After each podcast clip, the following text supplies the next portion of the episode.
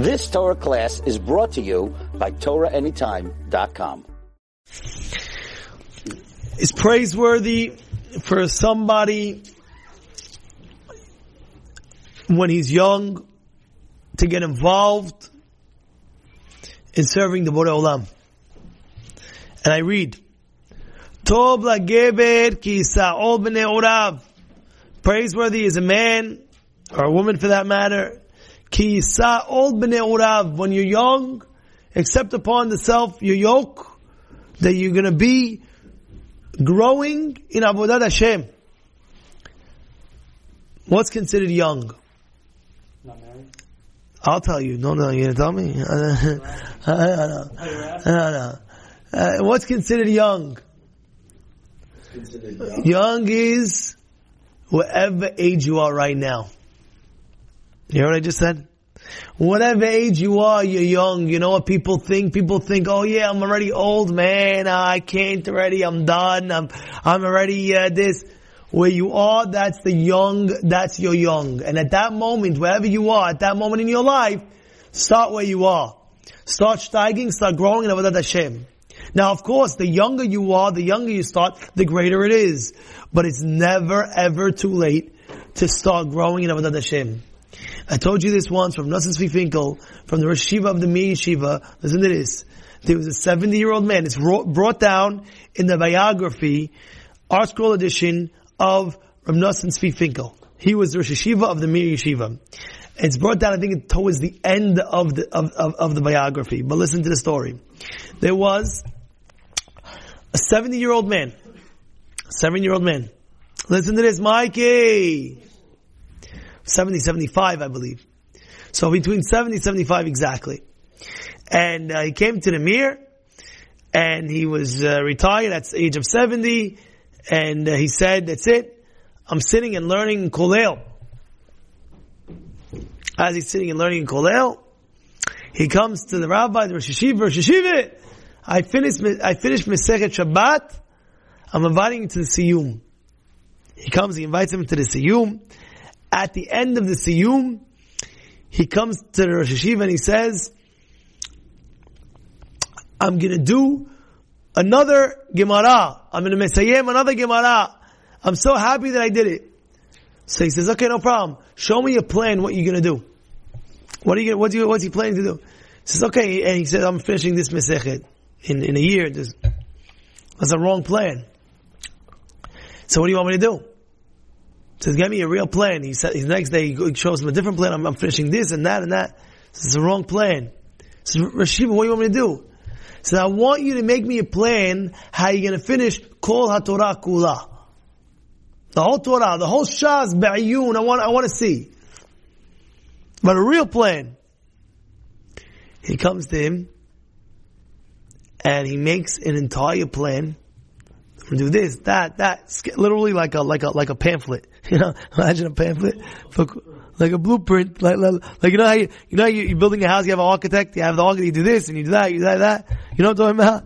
So he made a blueprint to what he's, what he's gonna, gonna, gonna accomplish. Okay. What did he do? He finished that, and he brings in the book. And, uh, Rav Nosson Tzvi Finkel go through one page, second page, third page, fourth page. And he's going, going. He finishes it. Says, this is a plan. This is a plan. Think about it. You're gonna go ahead and you're gonna finish this, finish that. When are you gonna do this? When are you gonna learn that? He had a whole plan. I'm learning this from this time, that to that time, this to that time. So he says, uh, Yeshiva, this plan, you know how long it takes? It'll take me 23 years. Says, so? So? Start where you are. Start where you are. Don't, don't give up hopes on yourself and say, I can't do it. I can't make it. It's so not true. No, cause you know why? Nobody can make it. Cause Hashem gives the siyata dishmaya. Hashem is the one that's gonna give you the, the, the access to be able to grow that great. Like it says, call Kol mi oto. Any person that comes wants to be tahod, Hashem will help him be tahod. Whichever derech you want to go, molichin. The Maharsha says, why do you say molichin? Molichin is plural, just say molichoto. באיזה דרך שאדם רוצה ללך, מוליך אותו. What's מוליכין אותו? The Maharsha says, listen to the Maharsha, Maharsha says, Hashem will send the two angels, molichin, two in plural, to help you succeed in what you want to do. And therefore, of course, the younger you start, the better it is. Of course, if you start at the age of uh, four or five, steiging away, you know, of course it's the best. Of course. But wherever you are, that's your young, that's where you're starting, and that's where you say, I will be the greatest Eved Hashem that I can be. And that's why it says, Bishvilini Olam. How could it be Bishvilini Olam? Uh, famous. The world was created for me. Because every person has a different tafkid in his life. Every person has a different, different inyan of, uh, of, the way he can accomplish his avodat Hashem. And you have to maximize your potential.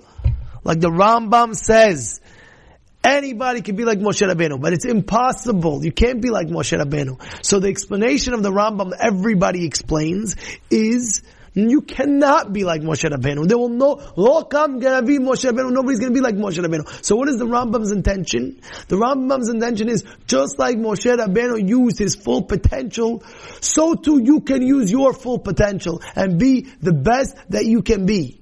You have kochot. You have strengths. And you have to use your strengths.